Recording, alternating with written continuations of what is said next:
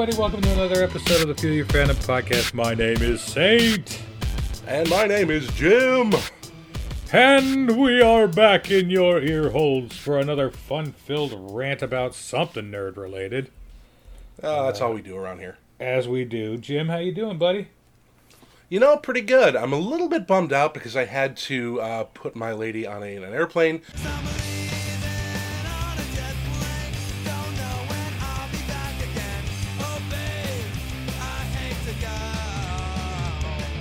couple of days ago, Tuesday, she had to uh, to head back home uh, out east for a couple things, and we're gonna get together next month um, for a couple of concerts. But then after that, um, it's gonna be a little while before I see her again. So we knew it was coming.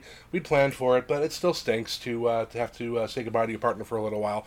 Um, at least, well, not goodbye, but at least I'll see you later. So that's kind of a pain in the ass. But other than that, I mean, doing pretty well. How about you?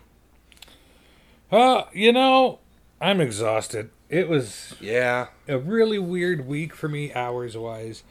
Like, if they, because I go back on the board usually Monday at midnight. So, Mm-hmm. oh, oh, oh, oh in the morning.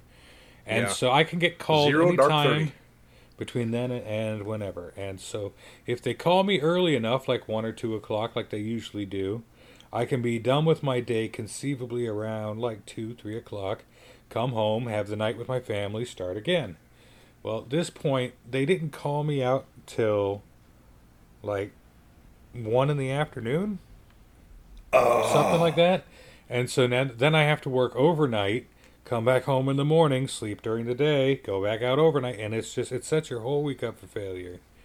And then on top of that, uh, yesterday, Friday, as we record this, uh, we were uh, very very happy and pleased to go to my nephew's graduation ceremony in uh, Nice. uh, Tacoma. They had it at the Tacoma Dome. There was quite a lot of people there because it was the a Coma Dome. class of 2020, class of 2021, and class of 2022 uh, Pierce College graduates. So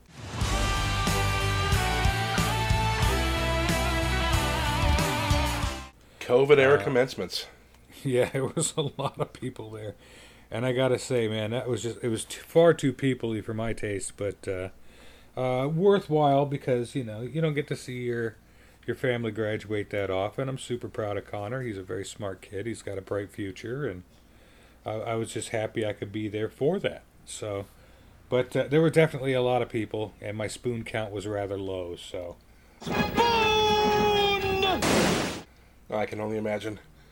Well, I mean, at least we got a little bit of relaxation coming up this weekend. I, I uh, caught up on the first two episodes of uh, Ms. Marvel this morning, hoping to dig into some uh, some more Horizon Forbidden West later.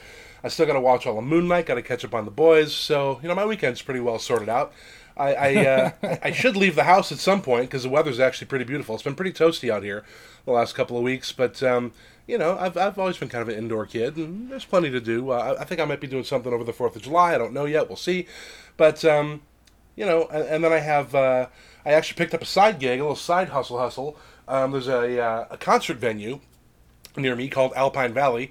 And Okay. it's kind of equidistant, um, you know, between a couple of different metro areas. It's it's if you drew a big triangle between Madison, Milwaukee, and Chicago, um, Alpine Valley's definitely in there. So a lot of bands that can't or don't want to book shows in those areas are booking at Alpine Valley. And I actually worked security there years ago, but a friend of mine put something on Facebook saying, "Hey, we need some people to pour some beer. It's the easiest gig you'll ever, you know, have. You don't even need to check IDs. They wristband them if they want beer at the outside of the beer tent. They just rock up to your thing, uh, and, and most of them have cards. And then you just pour the beer they want. You hand them the beer, and then you get paid a base rate plus whatever tips you make. And around here in Wisconsin, not only do people drink like they don't want to live."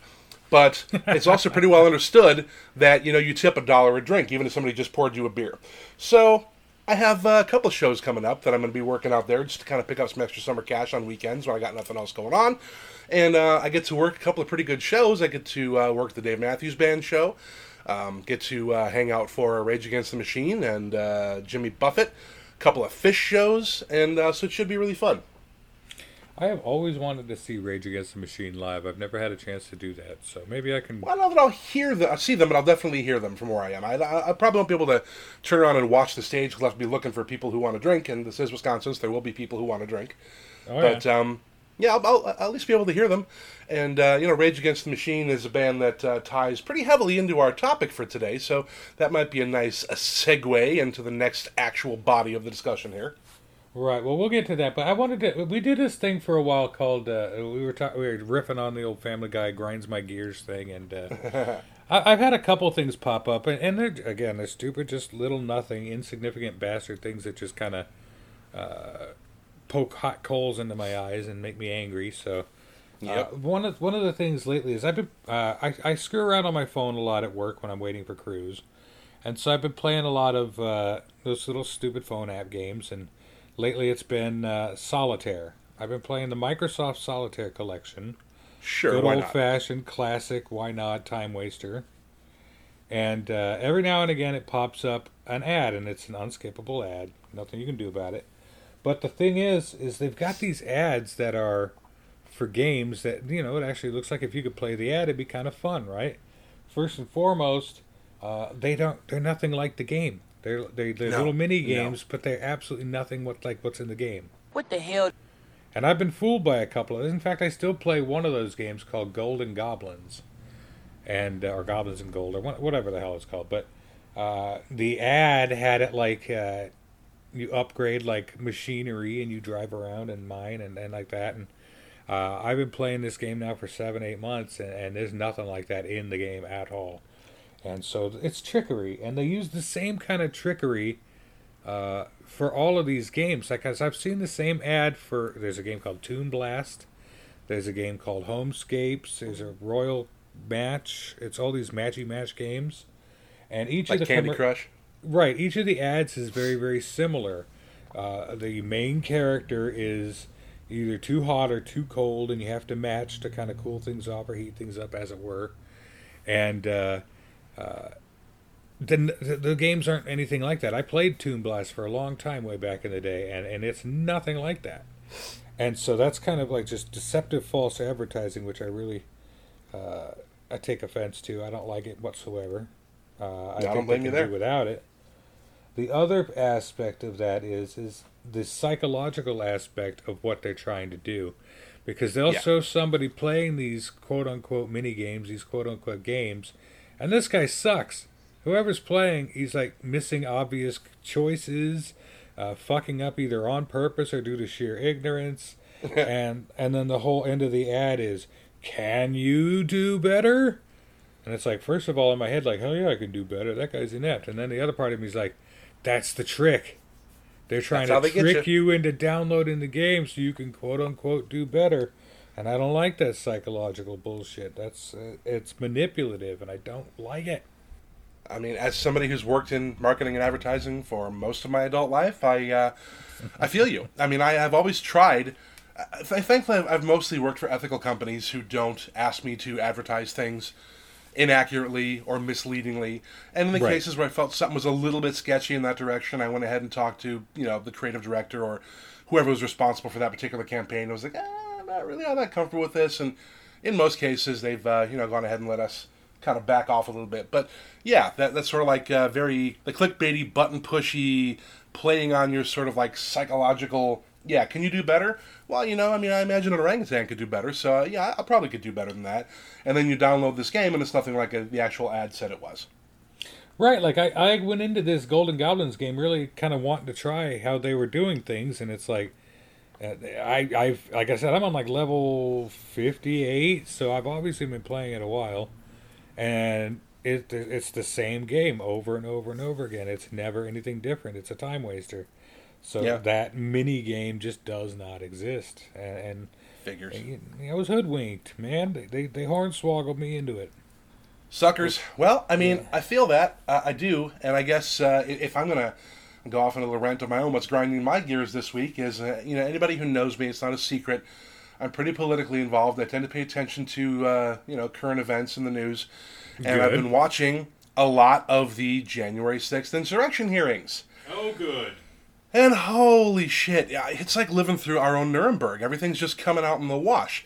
And it's getting to the point where they've run so many pieces of footage from people who were in the former guy's inner circle who went on record as saying, No, I told him the election wasn't stolen. I told him there was no fraud. I told him he lost. And he still insisted upon perpetuating this lie for personal gain because then he and his inner circle that was kind of outside the people who actually worked in the administration, like his, his longtime toadies, like Rudy Giuliani and the rest of his legal team, put together this election defense fund and started sending out up to 25 emails a day to people who were on their mailing list and asking them for Right. money.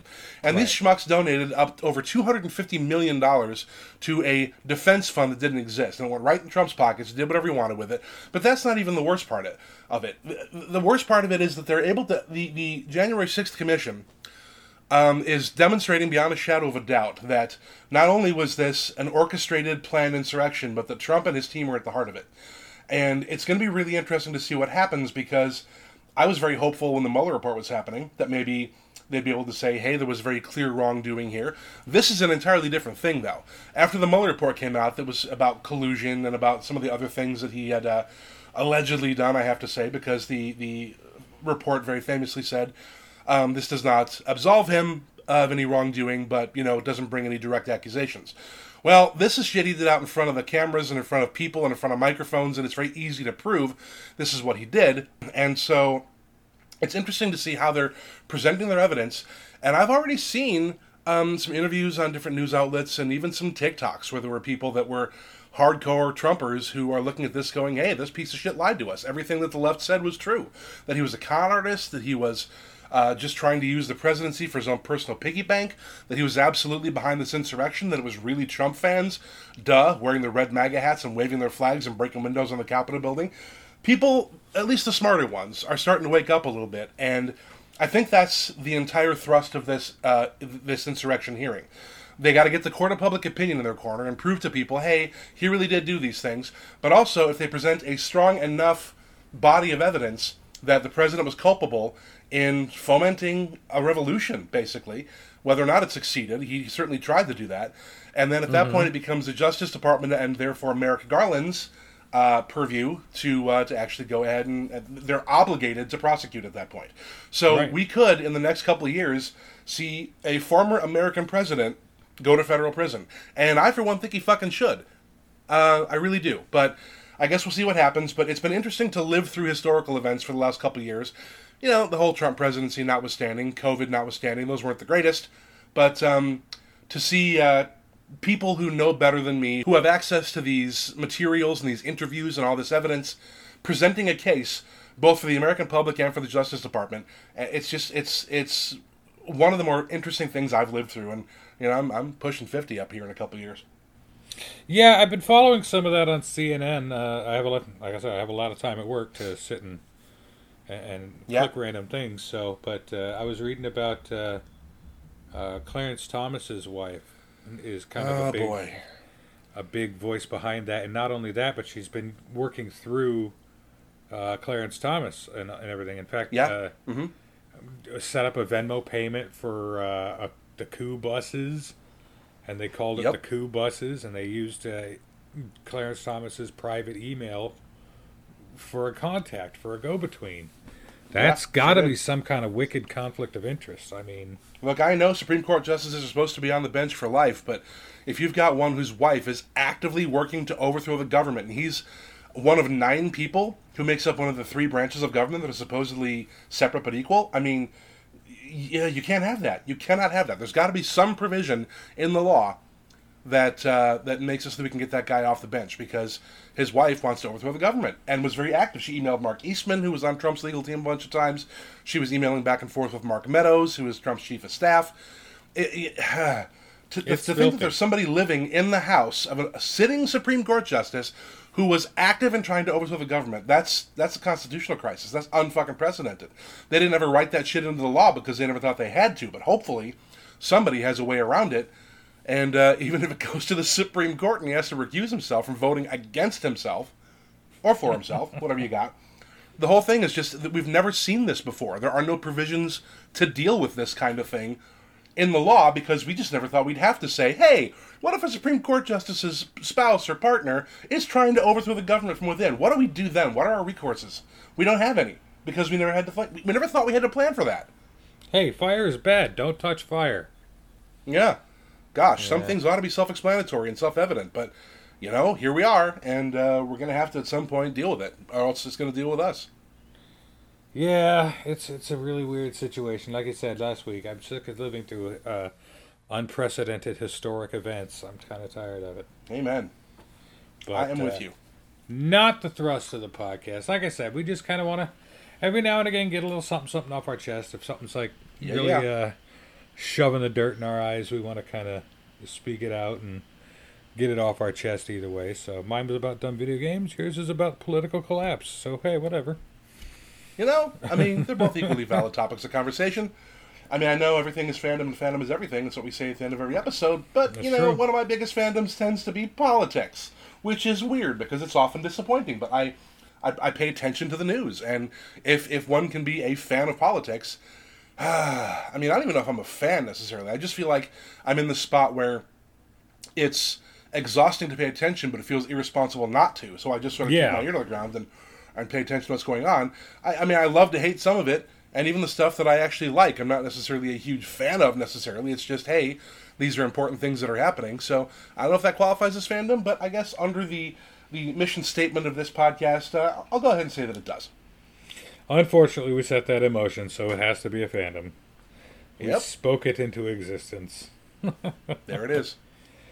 But not really the thrust of the conversation. As you might imagine, we are not a political podcast. We don't like to sit there and uh, we're not pundits of any kind of stretch of the imagination. So, but what we do uh, have in common, Jim, what we do share is an abiding love of all things musical. And Yes. I was, like I said, flipping around on the aforementioned internet while I was uh, trying to stay awake at work overnight, and I realized I found an article where they had mentioned that they had hired a new lead singer for Smash Mouth. Yeah. So now, and if for anyone who knows, a little bit ago, I don't- I'm not sure exactly when it was, but uh, there was an incident with uh, the lead singer Smash Mouth and Steve Harwell, I think is his name. That's it. Uh, and so he was like throwing out Nazi salutes on stage and blamed it on exhaustion, blamed it on medication, blamed it on uh, a number of things. But uh, after that, he was summarily and roundly fired from Smash Mouth, which is anyone. I'm going to admit right out, I've always been a fan of Smash Mouth since the first album that they put out, Fush Yu Mang. Might as well be walking on the sun. I've been a fan. I really enjoy what they do. They had an interesting sound back when we needed different interesting sounds. And then, of course, when Shrek blew up, uh, that's when Smash Mouth really got big with All Star. Somebody once told me But uh, I was sad to see them go. I know they they've been they're kind of way outside of their heyday. You know, the Walking on the Suns or the All Stars or, or things like that. But uh, Yeah, but I mean, you know me. Um, I have mad love for '90s bands, whether or not they- they've they've done anything relevant or radio worthy at any point in the past, you know, 15, 20 years. There's good memories attached to that stuff, and I, you know, I like Smash Mouth just fine. I actually, my old band used to cover "Walking on the Sun," and it was a really fun song to do. Yeah, absolutely. And and so again, I don't blame them for firing their lead singer, but it kind of at that point they I thought the band was done. I thought I thought they were gone and just Yeah, you know settled into obscurity like happens to so many one or two hit wonders out of the 90s and 2000s and so I didn't pay much mind until I saw this article saying that they'd replaced him and I got to say I don't have his name in front of me but Zach Goode is his there name. you go. You've got the name. Look, see, you always got my back. I appreciate that. I got That's you, so. boo. That's so Zach good of you.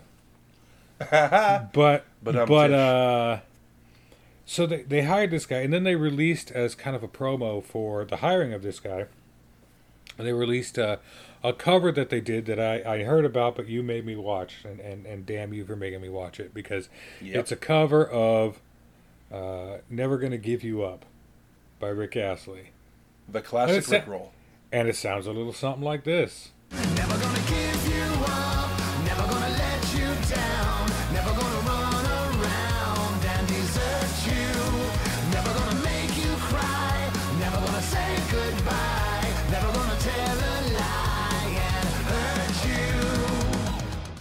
So I mean, here's the thing: the big takeaway from that is he he sounds an awful lot like Steve Harwell did, which really is does. good.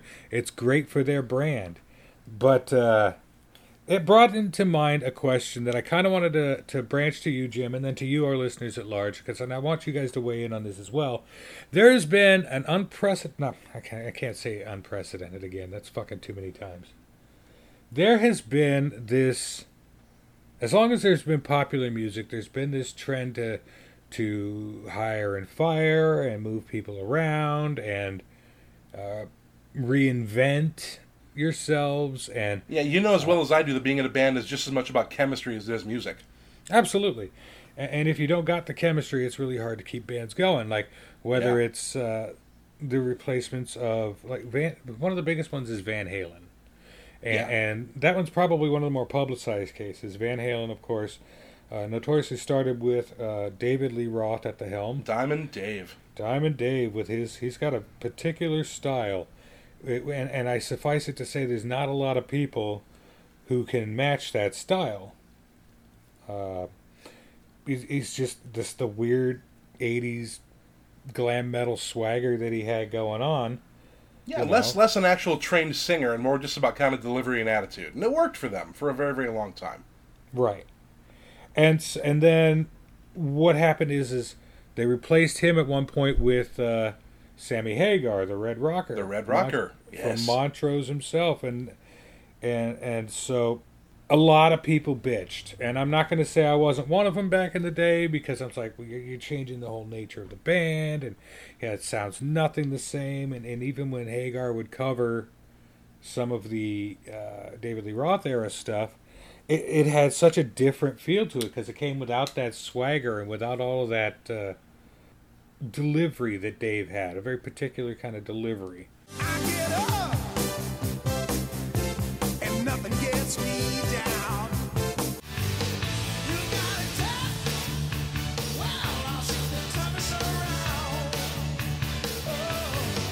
And so it sounded it sounded weird to my ears, but then you get used to it. And then you oh, all of a sudden I'm okay with Van Hagar. I don't mind it, you know. And if I'm being really, really honest, I actually kind of prefer the Sammy Hagar version of Van Halen. Nothing against Diamond Dave. Diamond Dave was great for a time, but that sort of like swaggy cock rock thing was uh, was popular for a while. But I think Sammy Hagar, when he joined the band, he, he actually brought a certain level of leg- legitimacy. This guy was actually a really, really good singer. He didn't sound anything like David Lee Roth, but he brought a certain gravitas to the band that I think they'd been lacking up to that point with like silly like Hot for Teacher and, you know, uh, Shout at the Devil kind of stuff. It was a little bit goofy, a little bit corny. And then Sammy Hagar came in and they're doing stuff like Why Can't This Be Love and Dreams and these really, really great sort of anthemic 80s kind of over the top arena rock hits. And I actually, uh, you know, I, I kind of preferred that version of the band, to be honest.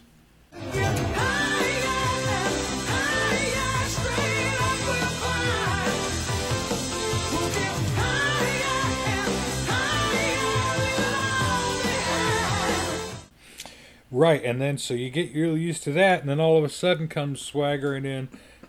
They they kicked out uh, Sammy Hagar and brought in for exactly one album, and it's not a great album. I've tried listening to it again recently. It's not great, but they brought in Gary Cherone from Extreme.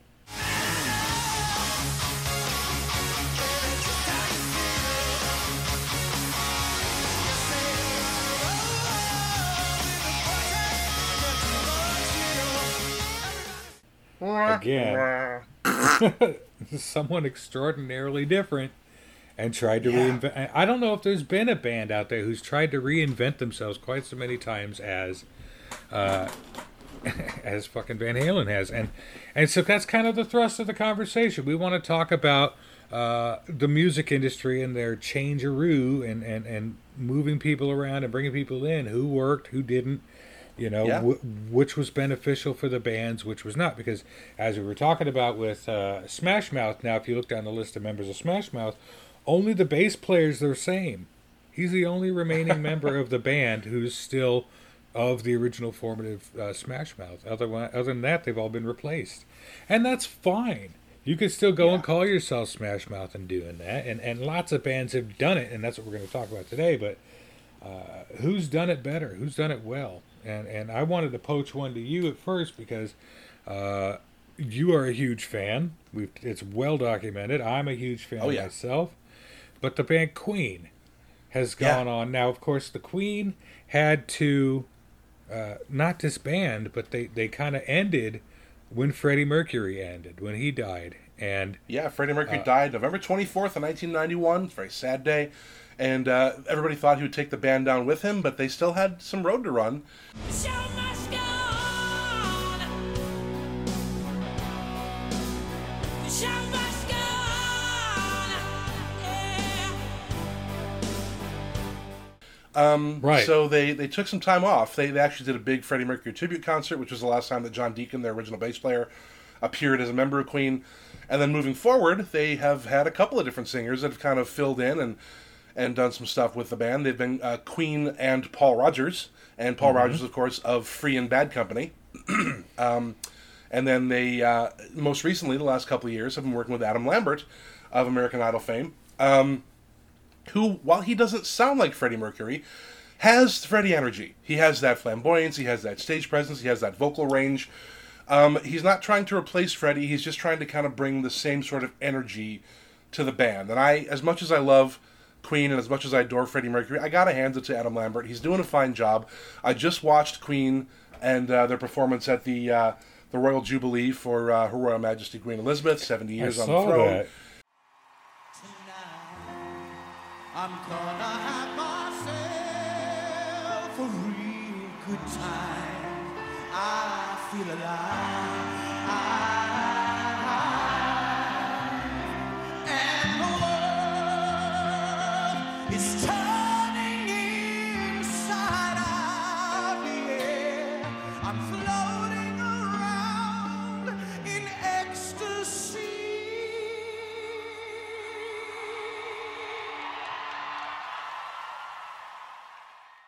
And uh, yeah, I mean, he's out there doing it. He's he's you know, uh, Brian May and Roger Taylor are in their seventies, and uh, they're out there with this uh, energetic, you know, lead frontman who's who's got great fashion sense, an amazing voice. Um, you know, he doesn't sound like Freddie, but he brings that energy, and I I, I, I have my hat out for him. I, I really respect him for that. He's got that big Fred energy. He does, yeah.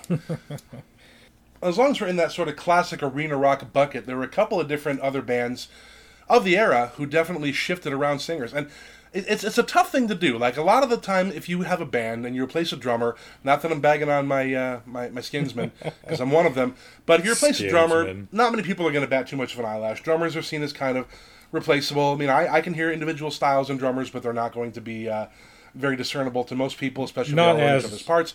Not as noticeable. Yeah, but because vocalists are so. They're, they're an emotional, visual, central musical focal point of a band, and in many ways they do bring a certain level of personality. They're the person who's out there singing the words, expressing the emotion to the people. A lot of that comes from the music, but you can sort it to a certain degree unless somebody's like a landmark, well-known guitar player, or a, you know a bass player of note like a Thundercat or a Les Claypool or a Bootsy Collins or something you can pretty much shuffle the dudes behind the the singer around, and not mo- many people bat an eyelash. But singers, because they are so easily identifiable and do have such a literal signature voice, it's a tougher thing to do. But so many bands have done it. And if we're in that arena rock bucket, we got to talk about Journey. Oh yeah. Uh, who've got one of the better stories um, recently that I've heard. Uh, they had a guy named Gregg Rolie who sang for them originally. He kind of came and went before they recorded anything. And the the long-standing, most well-known voice of Journey is Steve Perry.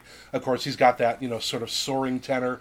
Uh, he's got a really distinctive voice, or so we thought, because when he decided he didn't want to do that thing anymore, they actually brought in a series of other singers, and there have been quite a few of them. Uh, notably, Jeff Scott Soto, who didn't sound much like uh, Steve Perry, but actually had that energy.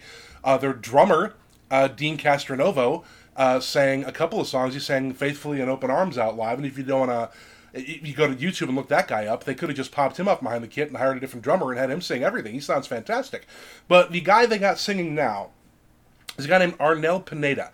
And I just love the story. He was a guy who was singing in cover bands in Manila, Philippines.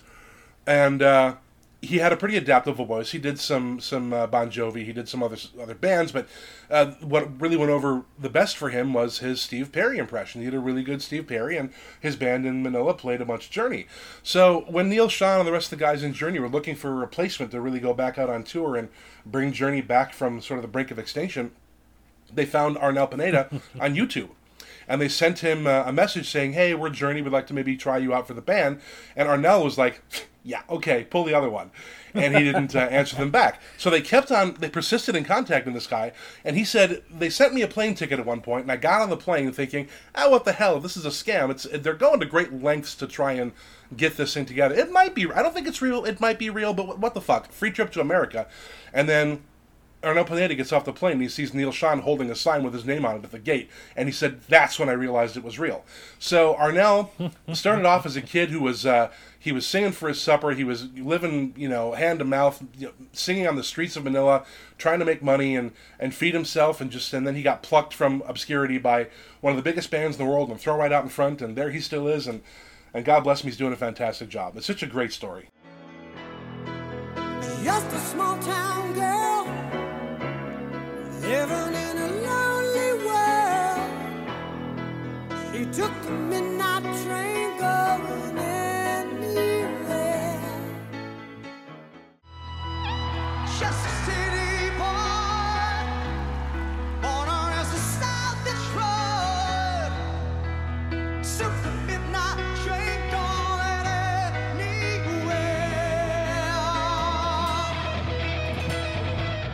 and they're they're a great band, really. If you want to get down to brass tacks, they're they're a great band, and I love the fact that they found a way to continue after the departure of their uh, their signature voice.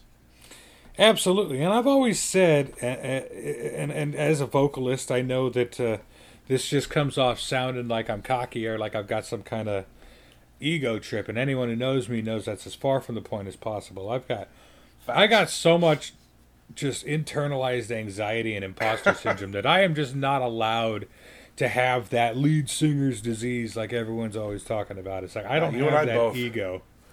I'm just up there for fun. I, I enjoy what I Yeah. do. So, but Same. you know, there, there's always been this little back part of me going, any singer can go and if they get terminated from a band, a la like David Lee Roth, you could find a sound alike band. I mean, like you said, singers are a bit harder to emulate. Not Yeah. impossible, as it turns out, but a Not impossible. harder. But you know, Eddie Van Halen was such an influential guitarist that there's dozens of guys who study these techniques, and you know, if you close Yeah. your eyes, you, you, they can sort of sound like him if you don't know any better. And so I think uh, I remember reading that David Lee Roth and uh, Michael Anthony, who was the original bass player for Van Halen before they fired him and plugged in Eddie's kid, Right. who I guess did a fine enough job. I mean, you know, No, if the band's nothing is Van against Halen, Wolfgang. and, and Nothing yeah, everybody in the band's last name is Van Halen except for the guy who's singing. Then I guess you know you their their names on the on the door, and they get to sign the checks and do whatever the fuck they want. So good for them. But yeah, uh, David Lee Roth and Michael Anthony went out and toured some uh, some I guess Van Halen stuff and had some medium to decent success with it. So yeah, sure, I mean, go ahead, do whatever you want. Right, and and so uh, that's kind of uh, an interesting concept because one of the next bands I want to talk about it wasn't the lead singer that they replaced. It wasn't even the backup singer they replaced. Now I'm talking about one of the biggest bands in the world, one of the biggest bands in the world, and they'll and they'll be the first to tell you that they're the biggest band in the world because their mouthpiece is one of the most arrogant dudes in music that I can think of, and I think you know who I'm talking about, Jim. I'm talking about Kiss.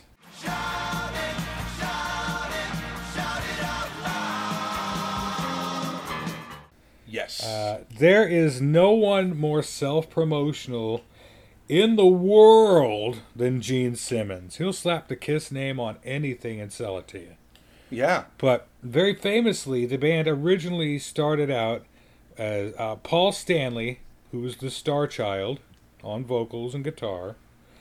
Uh, you had uh, P- Gene Simmons, the demon, playing bass and vocals. You had Ace Frehley, the spaceman, on lead guitar. And you had Peter Criss on drums.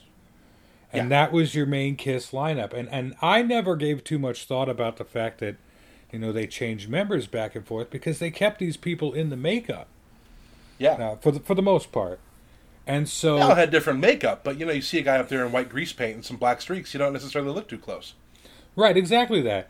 But Kiss has got a long list of replacements. Uh, Tommy Thayer is the current uh, lead guitarist and backing vocalist, uh, and he replaced uh, Ace Frehley. Uh, and and then of course the current drummer Eric Singer, uh, who's also taken on the Catman mantle from uh, Peter Criss. But we also have, in addition, Eric Carr was a drummer. He went from 1980 to 1991 until he passed away. You had Vinnie Vincent on lead guitar, who was a character called the Ankh Warrior. So at least they changed his makeup up. Eric Carr, of course, was the Fox. I apologize, I didn't mention that. Uh, you had another lead guitarist, uh, Mark St. John, who was very, very briefly in the band, and uh, lead guitarist and backing vocalist Bruce Kulick, who was in as kind of a guest fill-in, and then several different touring members. But the idea is, is they've always still just been the one unit, and you can't, like you said, we can't Yeah. really tell uh, unless you know to listen for it uh, just by looking at them because they've got the same look, they've got the same appearance. You, you're not going to be able to tell a dude behind the drum from one to from another if they're wearing the same makeup. I mean, it's a bit more Yeah, nebulous. it is. Um, but uh, I wanted to make sure I brought them up because they are, again, one of the biggest bands in the world. Just as Gene, and uh, Ask him, he'll tell you. he will tell Yeah. you. One of the other big bands that kind of falls into the loose uh, kind of 70s classic arena rock bucket that has just burned through members like Spinal Tap burned through drummers is one of my all time favorites, uh, Fleetwood Mac. Oh, Now, Fleetwood Fleetwood, Mac- Mac and Cheese. Oh, yeah. Fleetwood Mac at its core is named after uh, the two core members. Um, was um, Mick Fleetwood on drums and John McVie on bass. And Fleetwood Mac, of course, started out as a blue eyed soul band in the 60s in England. And, um, you know, they eventually brought in uh, Christine McVie as John's wife on keyboards. But they've burned through just singers alone. Uh, if, you, if you look at just the rhythm sections being the core of that band, Mick Fleetwood and John McVie, they've burned through so many singers. Um, Peter Green, Jeremy Spencer, Danny Kirwan, Bob Welch, Christine obviously did some singing. Uh, Lindsey Buckingham and Stevie Nicks, who are kind of uh, considered to be the the the the core, uh, if not, or at least the the, the full strength lineup.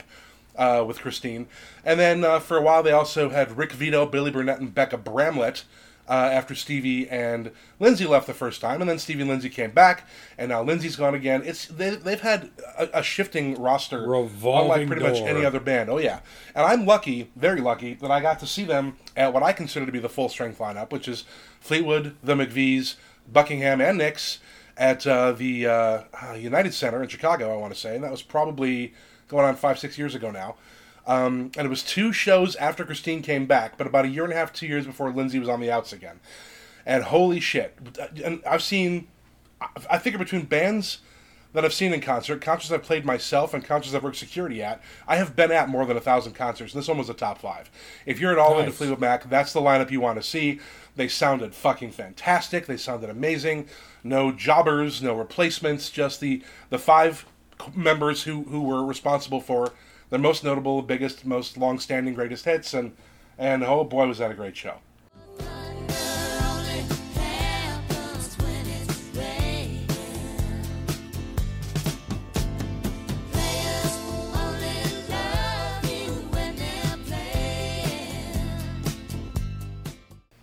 Now, speaking of, uh, I'm, I'm going to deviate a bit into the the rock and metal world.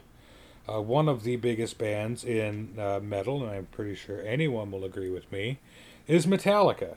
For good or for bad, whether you like them or hate them, think they fell off at one point, whatever. Uh, their original lineup consisted of you know Cliff Burton, Lars Ulrich, James Hetfield, Kirk Hammett, and Dave Mustaine Yeah, of all people from uh, Megadeth, and we'll come back to Megadeth. That's a that's a big one here too. But uh, and then of course uh, they did notoriously fire uh, Dave Mustaine, uh, and I don't think they replaced him. They just kind of uh, went on. And yeah, then they, what, they trudged on as a tragically, tragically they lost uh, Cliff Burton uh, in a, in a bus accident while they were touring, and uh, so of course uh, by the time uh, they made it big with their Black album, uh, they had replaced him with J- Jason Newsted. And so Yep. Jason Newsted stayed and was the bass player for quite some time, and very successfully so. Uh, however you want to look at it, through the load and reload years and all that. But then, uh, when it came time for uh, St. Anger and the albums that followed that, uh, they brought on. They were originally interviewing uh, with Bob, their uh, uh, studio musician and producer, Bob Rock. And uh, I know if, if you watch the documentary "Some Kind of Monster," which is actually pretty goddamn good, I enjoyed it.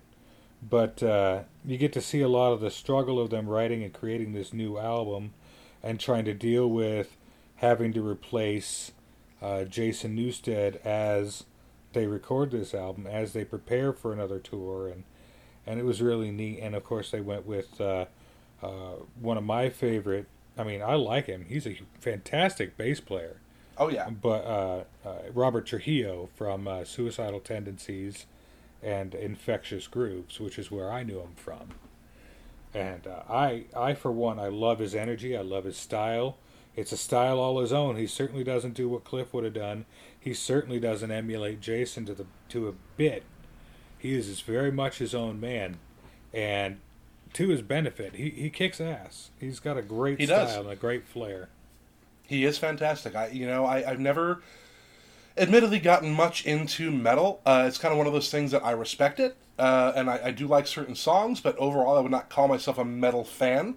There are some bands that I like, and there's some songs that I like. But I mean, overall, um, it's just kind of one of those things that uh, it's what it is is great, but what it is is not for me in most cases. But yeah, I, I definitely have. uh, You know, you can't be a carbon-based life form and not have heard Metallica in, in their Right. various iterations. I mean, they're they're just one of those timeless American bands that, that seem to just kind of have been around forever and will be around forever. And they do a little bit of musical chairs, literally, with the bass player position. But I mean, you know, uh, overall, I think uh, they've comported themselves well, and I don't think anybody would argue that they still have quite a quite a bit of road to run in front of them. We're so fucked. Shit out of luck. Hard fight to self-destruct. Absolutely. Now I'll let you pick the next one since we- we're just going to bounce back and forth. And, Well, as long as we're in uh, the metal bucket, uh, Yeah. metal kind of metal hard rock. Let's let's kind of stick with that for a little a little while because Sure. there have been quite a few bands actually in that particular bucket that have um, done a lot of The shifting in metal terms of the vocal bucket. position. The metal bucket. Um, ACDC in particular. Um, yes. Now, ACDC, their original singer Dave Evans, uh, when they first got together, didn't stick around long enough to record anything. But then Bon Scott uh, had that sort of like legendary reedy screech. And, um, you know, they, they brought him on, and he uh, was in the band until 1980. And then uh, he sadly died of alcohol poisoning. He lived too much the hard rock star lifestyle. He and uh, he passed away. And they were sort of the, you know, the brothers Young and, and the rest of the band were sort of left into a, in a bit of a crisis. And they eventually uh, hired a, a great singer named Brian Johnson, who has done quite a few of the songs that uh, that ACDC is most famous for. Uh, You know, Mm-hmm. Thunderstruck and Who Made Who, and just all these really great um, '80s rock anthems that they uh, they put out. And then ACDC hit a bit of a snag. I don't want to say they hit the skids because they're a great band, but they hit a snag. And then um, they sort of, sort of disbanded for a little while. And then when they wanted to get back together, Brian Johnson didn't really want to do it for a little while, so they actually worked for a minute with Axl Rose. See, now it wasn't a matter that he didn't want to do it. It was a matter he had failing health. He was having a hard time with his equilibrium and in his inner ear. Yeah. And as anyone who's ever sang anything goes, if something's up with your hearing, you're done. It, it screws Yeah. everything. I mean, Huey And Lewis so- has uh, dropped out and uh, doesn't really tour anymore because he's got Meniere's disease, and it's hard for him to uh, perform to the level that he wants to. So the Axl Rose years were more of a uh, weird museum curiosity than anything else. I don't even think they I, wa- anything with Axl. I wanted to hate it. I really wanted Yeah. to hate it because because this mean- wasn't lanky, sexy rock god Axl Rose. This was right. uh, ate, ate too many buckets of fried chicken, past his prime Axl Rose. Put him on Buckethead's head buckets of fried chicken buckets. Right. But I Um, watched some of the footage uh, from Yeah, they these weren't terrible. concerts. He was pretty Axl, to his credit, you know, Axl kind of has that same sort of like swaggering, egotistical asshole rock star thing going on, but he uh, kind of stepped into a, a sandbox that wasn't his own, and he really kind of took to it. I thought.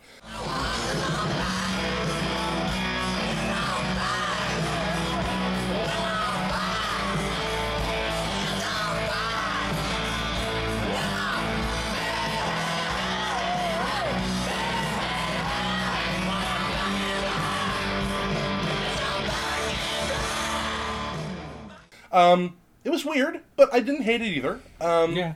But then, weird is a good way course, to describe it yeah, they've had some more bumps. Uh, Malcolm Young, very famously, uh, is having some mental decline. He suffers from dementia, so he was not able to be a part of the most recent iteration of ACDC, but they are back together again um, with Brian Johnson out in the front, and they're, they're kicking out some more very classic, very unmistakable ACDC rock anthems. So good for them. They're another band that uh, really just, uh, I'm glad they're still out there and still making the music.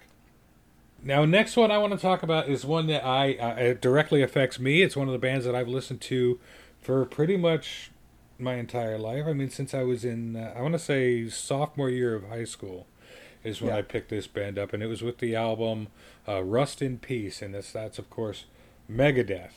And I have been a fan of Megadeth for, like I said, almost all of my life. But Yeah. Megadeth has rotated through a list of members as well, and uh, they've gone through. Of course, one one of my favorite drummers for the band, Nick Menza.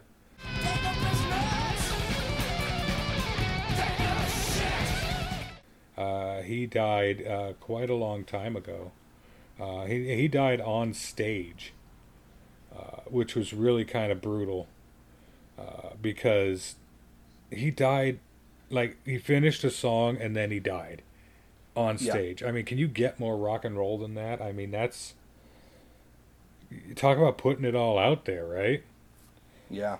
But uh, Megadeth, as it currently sits, uh, the only original real member of the band is Dave Mustaine, the vocalist and guitarist for the band, who was, of course, as we talked about previously, uh, kicked out of uh, Metallica for being an alcoholic and a drug abuser.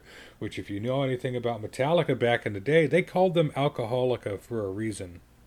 So to get kicked out of Metallica for having a drug and alcohol problem, that's How much of a problem must you have to have? the fact that Dave Mustaine is still alive is kind of a minor miracle of modern medicine, I think. Him and Keith Richards, boy. Absolutely, and and so, uh, of course, current lineup with uh, James LoMenzo on bass, uh, Kiko Loureiro on guitar, and and Dirk Verbeuren on drums. I'm now I mentioned Megadeth because me and my uh, my son are going to go see Megadeth in concert in August. Uh, Nice. They are, of course, touring with uh, Five Finger Death Punch, who I've seen a couple of times. They're really good, put on a good show. And then The Hu, which is the Mongolian metal band that covered Sad But True, which is really kind of cool. Aha. Yeah. And so uh, that's going to be a fun show. But that brought Megadeth to mind because, I mean, I, I, I wear the shirts. I listen to Sure. the music still. I mean, I'm a huge fan, but they've got a rotating list of cast of characters, including David Ellefson, uh, who they've kicked out rather recently, and for reasons that me and Jim are rather familiar with. Uh, he he was uh, apparently grooming, or said to have been grooming, an underage person for sexual purposes. Fucking yikes on bikes. Yikes on bikes. But Well, I mean, yeah. I could go down the entire list of, of all the previous people in the band, but there's there's quite a few, and so we're not going to do that. But it's like I said, it's not the original lineup at all. But I mean, I guess getting to see uh, Mustaine do his thing is still worth it to me. So Well, if you want to uh, to talk about uh, metal bands that have had multiple singers, uh, there are two. There are two that, that kind of take the cake in terms of running neck and neck for how many guys they've thrown out in front of the mic. We got Black Sabbath, of course. Uh, Oh, man. originally the uh, it's Ozzy Osbourne and Geezer Butler and uh, and um, Tommy uh, Tony Iommi.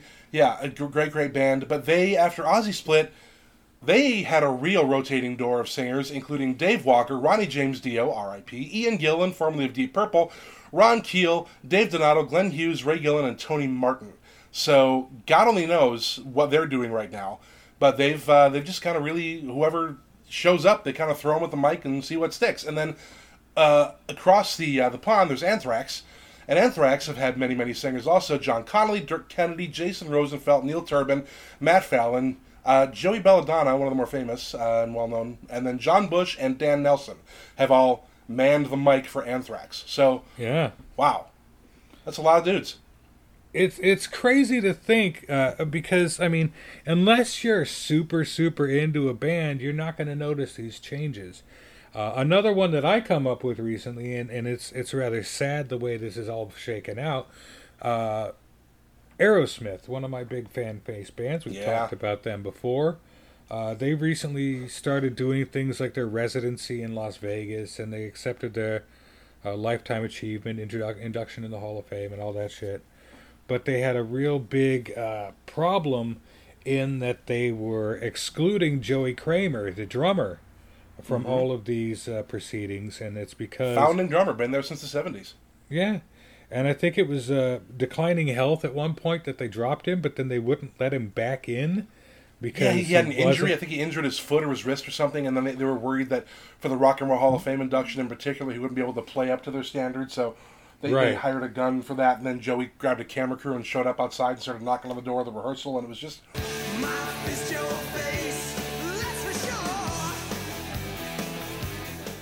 ah, you never want to see that.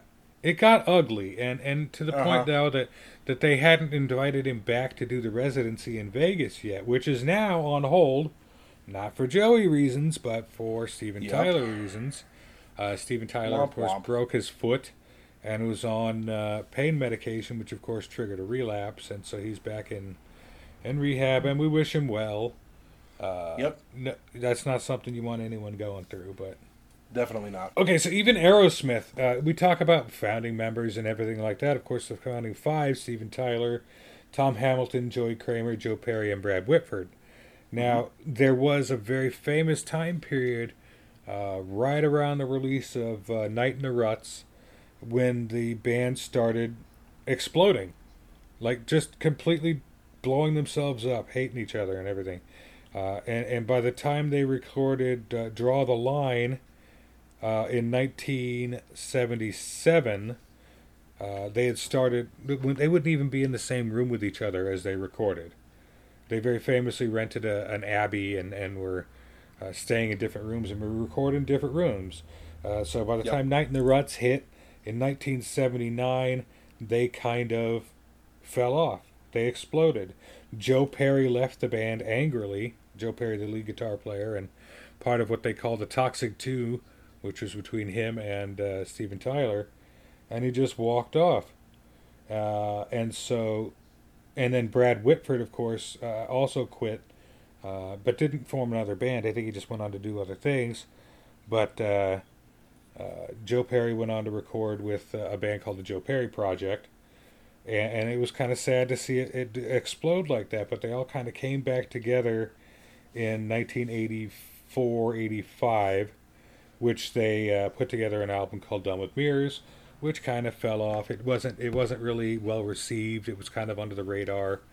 But then their big defining moment, their comeback moment, was of course uh, Steven Tyler and Joe Perry uh, jumping back together to do "Walk This Way" with Run DMC, and that's what launched them back to the top of the charts. She told me to walk this way, told this way,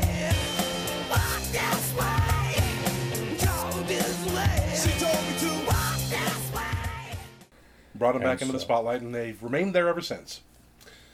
So, barring the Joey. Kramer shit going on, hopefully they can get that resolved. Uh, they'll still be back with all of their original members. Well, and then So, that yes. brings us to uh, another uh, vocal replacement that was such an interesting story that it kind of was dramatized in a movie. Um, Judas Priest, Rob Halford was Oh, yeah. and their their once and future singer, uh, such a powerhouse vocalist, and and he uh, apparently the rest of the band weren't happy that he was gay. So at one point, um, Rob parted ways with Judas Priest, and they hired another guy named Tim Ripper Owens, who was in a Judas Priest tribute band. They found him online, I think. I don't really remember, but uh, maybe it was before the internet. Not really sure, but they found Tim Owens to replace Rob Halford. And uh, even though they kind of shit canned Rob for really awful reasons, um, Tim stepped in and did a really uh, fantastic job. Uh, and his story was dramatized in the film with Mark Wahlberg called Rockstar, um, Yeah, which was a really, really- good movie if you haven't seen it. Interesting to see it dramatized like that, but Yeah. And then, of course, uh, Rob had made his triumphant return after everybody kind of woke up and realized that, hey, you know, we uh, we, we sent you packing for shitty reasons. And uh, so come on back in. And Judas Priest is still doing their thing, and Rob Halford is still an amazing vocalist, but that was an interesting story.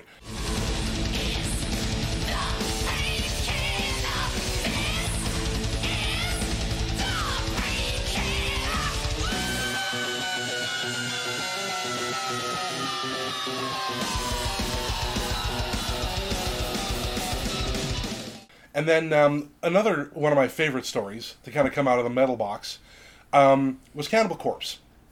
Okay. And I'm not. Uh, as I said, I'm not really into, um, you know, metal for the most part, and death metal uh, is is not really something that I pay much attention to either. But I love the story because Chris Barnes was Cannibal Corpse's original vocalist, and he was fine. I heard some of his stuff, and he was fine.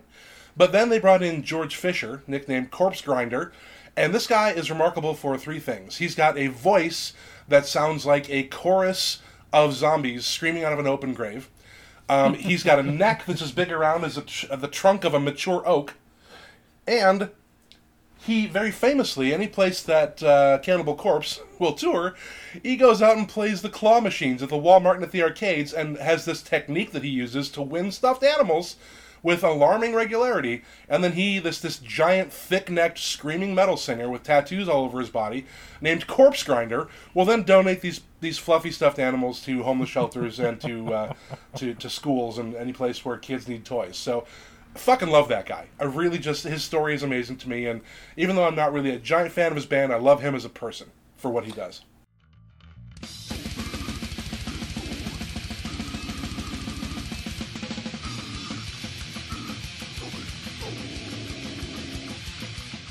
I'm looking at a picture of Corpse Grinder now because you mentioned it, and yeah, that dude is him. Him's a biggin. He got some neck Yeah. to him. I mean, he's uh, apparently a very gentle, shy, reserved person off stage, but you know his onstage persona, you wouldn't want to meet him in a dark alley. Unless he's handing you a teddy bear he won at a claw machine. This is for you. This is for you. You know, good for him. Good for I him. brought you a present. And now it, it, we're gonna sort of segue into my favorite form of music. So I, I gotta I'm gonna go off a little bit. Um. I sing I sing in a, a '90s grunge and alt rock cover band. So I happen to love '90s music to an absurd degree. And I remember years ago, um, just to kind of illustrate just the, the, the real musical chairs nature of, uh, of of just the '90s family tree. I was in the car with my mom, probably 10, 12 years ago, and I was listening to Lithium. We had the uh, the the uh, uh, radio, the satellite radio going on, and a song came on, and it was uh, my mom said, "You know, I really like this. I haven't heard the song before. What is it?" And I said, "Oh, it's uh, it's Pets by Porno for Pyros." And mom said, "Oh, what's Porno for Pyros?" And I said, "Oh yeah, Porno for Pyros is a uh, it's a side project for Perry Farrell. He was the Jane's Addiction singer and founder of Lollapalooza. They've broken up and gotten back together a couple of times, and I'm pretty sure he got that band together, uh, Porno for Pyros, when Dave Navarro, the guitarist, left to join the Red Hot Chili Peppers for just the one one Hot Minute album and touring for a couple of years. They used to burn through a lot of guitarists in those days. The original guy, Hillel Slovak, died of a heroin overdose. They hired John Frusciante, who left and then got replaced by Dave Navarro. Then Dave uh, left, and then uh, uh, John Frusciante came back, and then Josh Klinghoffer was in for a little while, and then Dave came back again. And apart from the guitarist slot, though, the Chili Peppers have mostly been the same three dudes, Anthony Kiedis, Flea, and Chad Smith, for a while, except before Chad Smith was Jack Irons, way back before he was the founding drummer for Pearl Jam. And then after he left Pearl Jam, there were the Daves, was Krusen and Abbruzzese before they finally settled on Matt Cameron. But they sort of shared Matt with Soundgarden, uh, and they only really record and tour sporadically anyway, Soundgarden. Uh, and now they don't do anything anymore because, you know, Chris Cornell's dead. Except the current lineup of Pearl Jam is 90% also Temple of the Dog, which was, is a joint Pearl Jam slash Soundgarden sort of tribute act honoring, you know, Mother Love Bone singer Andy Wood, who died.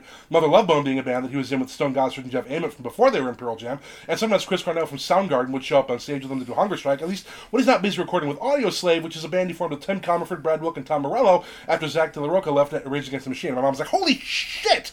How do you remember this? And I, I can't remember what I had for breakfast, okay? I can't remember important things, but the deeply incestuous musical chairs 90s music family tree is burned into my brain because that was when I first really started paying attention to music that was mine instead of music I borrowed from my parents once I got to college. Take a breath. Yeah. That was a, that I was need a, one. That, that was a rant. My God. But I mean, that's just how my brain works. It's not not only in- uh, you know this this '90s music is burned into it, but I'm also you know a little bit uh, ADHD, OCD, all the letters. So um, you know that stuff just uh, comes out in appropriate moments. But yeah, I don't remember My- anything important, but that I'll never forget.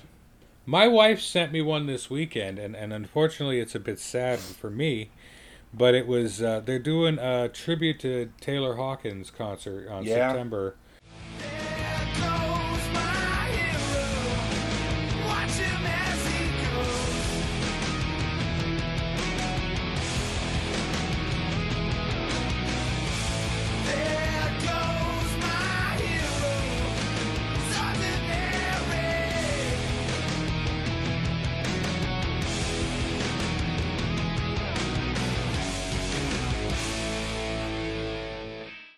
At Wembley Stadium, and they're doing a list of guest uh, like vocalists and guest guitarists. But the, the biggest thing is they're doing uh, guest drummers to fill in for Yeah. uh, the deceased Taylor Hawkins, and one of them that they're bringing on, eleven-year-old Nandi Bushell, mm-hmm. who who very famously over the course of the coronavirus pandemic was uh, doing this drum off with Dave on uh, social media, and it was wonderful, absolutely uplifting to watch. It really was. Because I mean, Dave Dave is one of the best people in music. Period. Point blank. Whether you agree Never with me as far as him being a musician, but just just a stellar human being and, and just a great representative for all things that can be good with music. For and sure. uh, I, I, for one, I'm looking forward to seeing uh, Nandi step in. Of course, she's very, uh, uh, very much wanting to honor Taylor, who became a friend to her, and so it'll be interesting to see how they work that in. And and, and she's just a she's a dynamo drummer and just a kick-ass person. And and I, I, I for one want to support her uh, furthering musical career. She's obviously very very talented. Um, For sure. uh, she of course is not stepping in in any meaningful way for uh, for the Foo Fighters. Which, although, could you imagine that? How You- you know, you never know. She's you got never the know. She talent. could wind up getting the gig. She could She's do it. Got the talent. And I think the fans would support that as much as they don't want to see anybody replace Taylor. It's it's inevitable they have to at some point. So, you know, having Nandi up there uh, rocking the skins, I think would be a beautiful thing to see.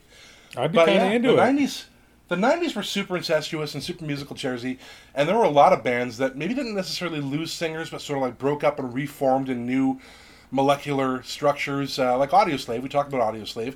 Audioslave is basically Rage Against the Machine without Zack de la Rocha, but they uh, picked up Chris Cornell from Soundgarden. And what's interesting about that to me is that it's 75% Rage Against the Machine. It's Tim Commerford, Brad Wilk, and Tom Morello. Um, but nobody's going to mistake any Audioslave song for a Rage Against the Machine song. Totally different sound. However, you'd be forgiven for mistaking uh, Audioslave songs like Cochise or Be Yourself or uh, any of those for Soundgarden songs. They had a very similar sound with uh, with Chris Cornell handling lead vocal and some of the songwriting duties. And that just goes to show you how uh, influential vocalists can be for a band is is because the uh, the way a person sings, you bring that kind of uh, stylistic influence to the band, which is to say that's why bands like Van Halen kind of shifted focus a little bit after the David Lee Roth era into the Sammy Hagar era. It came became a bit more uh, red rockery style, a little bit more like Yeah. Montrose, a little bit more like A little bit more work. serious, And less then- swaggery, more serious. Right. So you have this this thing where a band will, uh, I mean, shit. Uh, another sentiment changed genres and formats entirely when I joined the band. They they had originally started out as a band called uh, uh, Questionably Cascadian, and, and they were kind of a alt rock metal pop kind of hip hop thing. It was really it's really hard to put a pinpoint a label on it. It's it's difficult. Uh, and, but but that was the influence of the singer that they had at the time. And then uh, when I came in, we all decided kind of on a different direction. We took another sentiment, if you will. And uh, Heyo, title drop. sometimes you, the title drop is quite intentional. Uh, but we went a different direction with it, and and I, I feel like yeah, it, that's it. I mean, like we said, uh, guitar players are going to have a bit of an influence. Uh, drummers are going to have a bit of an influence in, in the way that the overall music sounds, but nothing is going to be more noticeable uh, than a complete singer swap because that changes the entire swagger of the band. And I don't know quite how to phrase that, but that's just kind of what I got. But we see that in other bands in that era that, that, that changed singers. Like INXS got their uh, start in the 80s, but they were ostensibly an alternative band, college rock, if you will. And Michael Hutchence, obviously, was a, uh, a fantastic singer. He was kind of the second coming of Jim Morrison in a lot of ways. Um, just a really, really amazing singer, but he passed away uh, at one point, which was really, really tragic. And so INXS took the tack of they had a reality show to audition new singers, kind of like The Voice Right. or America's Got Talent. They actually had a, uh, a an elimination style reality show to find the new singer, and uh, they hired a guy named J.D. Fortune, and J.D. Fortune uh, fronted the band for a little while, um, but eventually wound up either leaving or getting fired, depending on who you talk to, because he wound up sort of uh, really taking a little bit to the rock star lifestyle and became an addict and uh, kind of put all the money in his veins or up his nose. I don't know, stories vary, but uh, they didn't wind up lasting with JD Fortune for very long at all, sadly. So that didn't uh, that didn't wind up panning out the way anybody suspected it. Eh, Which is unfortunate. Yeah. You never want to see anyone kind of fall down that rabbit hole. Well, speaking of addicts burning out and fading away, we've got Stone Temple Pilots and their very famous uh, troubles they had with the singer Scott Weiland. Now, Scott uh, was was the perfect '90s frontman. He's very charismatic. He uh, had an incredible voice, really, really great with the songwriting. I but love uh, Scott he Weiland. left and yeah, I love Scott Weiland. He, he left and came back several times, um, leaving the rest of the guys in the band to kind of uh, fend for themselves. At one point, they paired up with uh, the singer of Ten Inch Men, Dave Coutts, and formed a, a band called Talk Show. The other three guys in the band. Um, whereas Scott went off and formed a band called Velvet Revolver with ex and current members of Guns N' Roses and kind of did their own thing that was sort of like, you know, you got Slash on guitar, you got Scott on vocals, it sort of sounds a little like GNR, sort of sounds a little like Stone Temple Pilots, and, you know, not exactly like either of them, so that was interesting. Um, and then, of course, um, Stone Temple Pilots also went through a couple of other lead singers. For a moment, they actually worked with Chester Bennington, uh, formerly of Linkin Park, who is also not with us anymore. And Right. uh, that was kind of an ill fit if you look at some of the videos, but you know, good for all of them for kind of trying to make that go. But these days, they have a guy named Jeff Gutt, and he is kind of like we've talked about this before, where, where some bands, if you're going to replace the singer, you kind of have to find either somebody who has the same energy but not exactly the same sort of like vocal delivery, or you just straight up go for a sound alike. And that's really what STP did. They got this guy Jeff. He kind of looks a little bit like Scott with the uh, the wiry frame and the frosted tips, you know, sort of like uh, purple era Scott. And uh, he's got a voice that sounds very much like Scott Weiland. So, I mean, you know, good for them. Uh, they're, they're still rocking it out, and that's kind of the same uh, pattern that uh, in Chains followed. Uh, Layne Staley, also much like Scott Weiland, famously died of a drug overdose, very tragically. Man. And um, so the rest of the band took a couple years off, and then eventually hired a guy named William Duvall to kind of take over for him. And even though he doesn't sound exactly like Lane, he sounds enough like Lane that when he and Jerry Cantrell's voices blend together in those intricate harmonies they do, it's it's sort of reminiscent to the, the glory days a little bit. So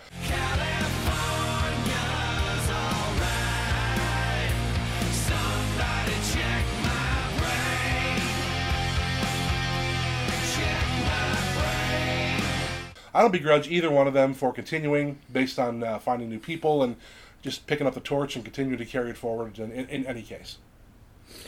Right, and so like I said, this whole the whole idea behind this is is not me coming at it from the aspect of being a lead singer and thereby thinking I'm irreplaceable and and things like that. Far be it. Like I said, my ego is is non-existent due to the fact that I have anxiety and imposter syndrome to beat the band. Uh, but No pun intended. but the idea is to talk about these replacements in music and how noticeable they are, whether you're a huge fan or, or a standby fan or just a, a casual observer, uh, like I am with Kiss. I mean, I like Kiss's music okay, but uh, as a stand, as just a, an outside observer, I really haven't noticed much of a difference, and I don't know that, that and I know, don't know that that's not the point.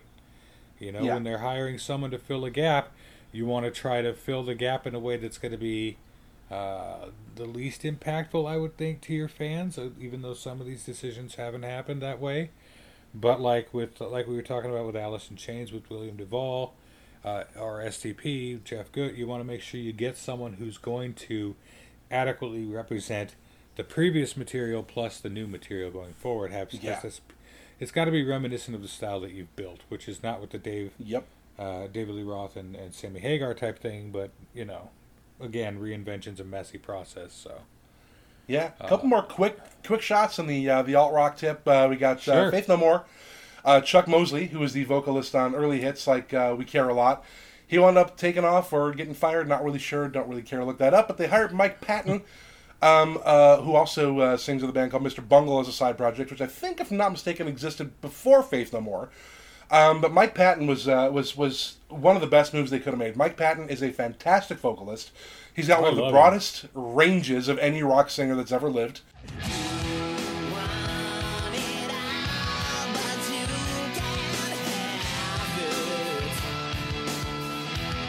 Um, just a fantastic singer. Uh, Sublime, uh, when Bradley Nowell uh, again died of overdose, I think he's in the 27 Club, if I'm not mistaken. They the other two guys in the band, uh, teamed up with a guy named Rome Ramirez, and now they they're out there touring as Sublime with Rome. But I think one of the most interesting uh, stories to come out of like these sort of like weird 90s musical chairs is uh, Evanescence. Amy Lee, famously their singer, uh, apparently at one point had a, falling out with the guitar player and the rest of the band over you know, depending on who you talk to, it was either some diva behavior or the band was was was a little bit uh, feeling themselves a little too hard. But whatever. Most of Evanescence split and immediately hired sort of jobbers and hired guns to flesh out the rest of Evanescence to continue and be out on tour playing the hits. But uh, the rest of Evanescence formed a new band called We Are the Fallen. Uh, with a gal named Carly Hennessy Smithson on lead. Now, she sounds a lot like Amy Lee. She looks a lot like Amy Lee. We Are the Fallen sounds a lot like Evanescence, but Carly Smithson has a really interesting story. She actually was signed to a record label, I want to say mid 2000s, and she was trying to make it as a pop singer, a la Britney Spears or Christina Aguilera or any of those ex uh, sort of Disney uh, wannabe veterans. And she Right. kicked out a couple of cheesy pop songs. Uh, one of them, if you want to look it up, Carly Hennessy. It's called "Blow Your Mind." It's a uh, a cheesy little pop song written by Greg Alexander, uh, who eventually was the driving creative force behind the '90s one hit wonders. Which my girlfriend will kill me for saying that because she loves these guys. But uh, New Radicals, you know their song uh, you, "You Get What You Give." But they hired her to go out and be like an Evanescence clone. And if you want to see uh, how different styles can be, uh, Google Carly Hennessy, um, blow your mind, and then also look up "We Are the Fallen," "Bury Me Alive." It's it's like a 180 in terms of style.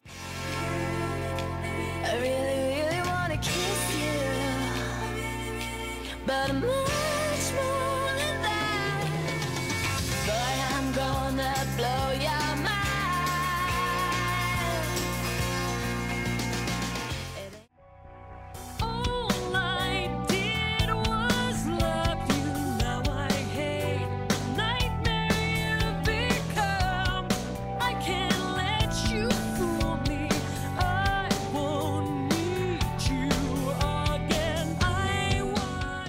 Um, but yeah, the All Rock era was was certainly uh, certainly pretty incestuous on a lot of levels with with the personnel. But I don't know. I mean, we got some interesting music out of it. I mean, I like Velvet Revolver as much as I like Stone Temple Pilots. Right. Uh, and we certainly got some interesting stories out of it too. So, like you were saying, For sure. Uh, we want to know what you think. Uh, This is by no means anything but scratching the surface of this because if you've got a band, you've got musical shift. I mean, that's just going to happen. Uh, and I guess that's as good a term as any for it. It's just musical shift. Uh, as as things happen, the band shifts and changes and evolves and grows and changes and maybe doesn't grow. But uh, uh, who do you think? I mean, let us know your opinions and who you feel were adequate replacement for bands or maybe not.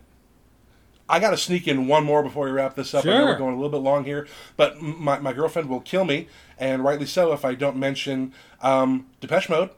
Uh, Depeche Yeah. Mode, originally fronted That's by right. Vince Clarke, uh, and Just Can't Get Enough was the big hit that they had with Vince Clarke.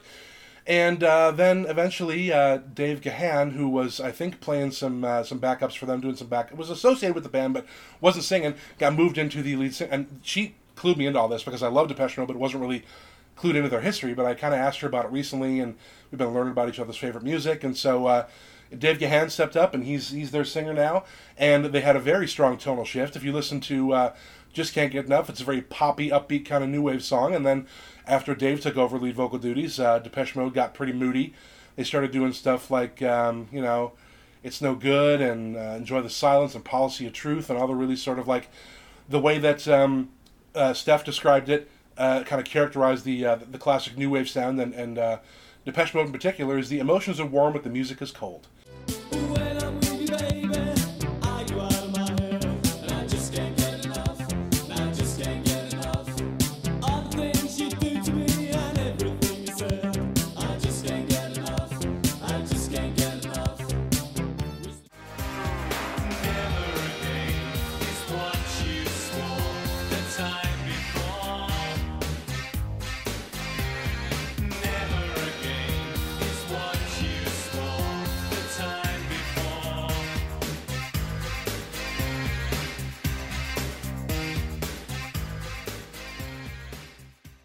I think that's a really interesting way to put it. It's very synth heavy. It's very sort of sterile. The production's incredibly clean, but um, you know, much like Evanescence and uh, We Are the Fallen, Joy Division became New Order once Ian Curtis left and Bernard Sumner came in. And, uh, you know, Black Flag had uh, some punk stuff going on with Keith Morris and Dez Cadena before Henry Rollins took over. So, you know, and Misfits with Glenn Danzig and Michael Graves. There's a lot of different bands that have sort of either changed their sound dramatically or kept their sound as close to the vest as they could by putting in new singers. But again, we could really be at this all day. And uh, there are just so many examples of this going on. But yeah, like you said, if you want to let us know what you think, if there's any bands that you love that have swapped members around, that have moved people from one position to another, like the, The Ramones, good, the bad, when, the uh, ugly. yeah, when Dee Dee decided it was too hard to sing and play bass at the same time, so they pulled Joey off drums and threw his gawky gangly ass out front. Cool. Um, just let us know. You know, if you've got any favorite band that has had some lineup changes or uh, had a vocal or tonal shift somewhere uh, in medias res of their existence, we want to hear from you. Absolutely, and there's a couple of ways you can get a hold of us. You can reach us on our Facebook page, which is facebook.com forward slash fuel your fandom. You can send us an email the good old fashioned way, uh, fuelyourfandom at gmail.com. Or you can hit us up at the backup Gmail address, which is fyftalentbooking at gmail.com. We're on Instagram at, at FuelYourFandom. We're on Twitter at, at Fuel underscore your. And of course, we're always taking donations for the Fuel the Future program that gets comics into the hands of underprivileged kids. And you can dump a couple bucks on us at PayPal, Venmo, or Cash App at, at FuelYourFandom. And of course, you can always find us anywhere you find fine podcasts. We're on Stitcher, we're on Audible, we're on Spotify, we're on iHeartRadio, Google Podcasts, Apple Podcasts, you name it, we're probably there. It's true. We are everywhere. And and we, we like I said, we want to have a conversation with you. We want to know what your thoughts on this are because there are so many bands that we couldn't get to and so many bands that maybe we're unaware of. And we just don't have the experience. I mean, music is so ubiquitous and so spread out and vast and wide is that there's, there's no possible way anyone's going to know everything about it. So let us know uh, your bands that you uh, have noticed this musical shift happen in. Oh yeah, yeah. And I forgot to mention that after Vince Clarke left the Depeche Mode, he went on to form Erasure, which that was a another new That's wave another band with totally different one, sound. yeah. So you know, so yeah, it's ah, these things are all over the place. But yeah, we want to hear from you. We want to hear from you and who your favorite bands are and how all this plays out in your head. Absolutely. So uh, reach out, give us uh, a touch, and uh, we'll, we promise we'll touch back. It's all good. We're giving like that. Consensual. It's totally consensual. But uh, let us know what you think. From Jim and I both, I want to thank you for listening to another episode of the Fuel Your Fandom podcast. And of course, please do remember, as evidenced by today, everything is fandom. And fandom is everything. Take care.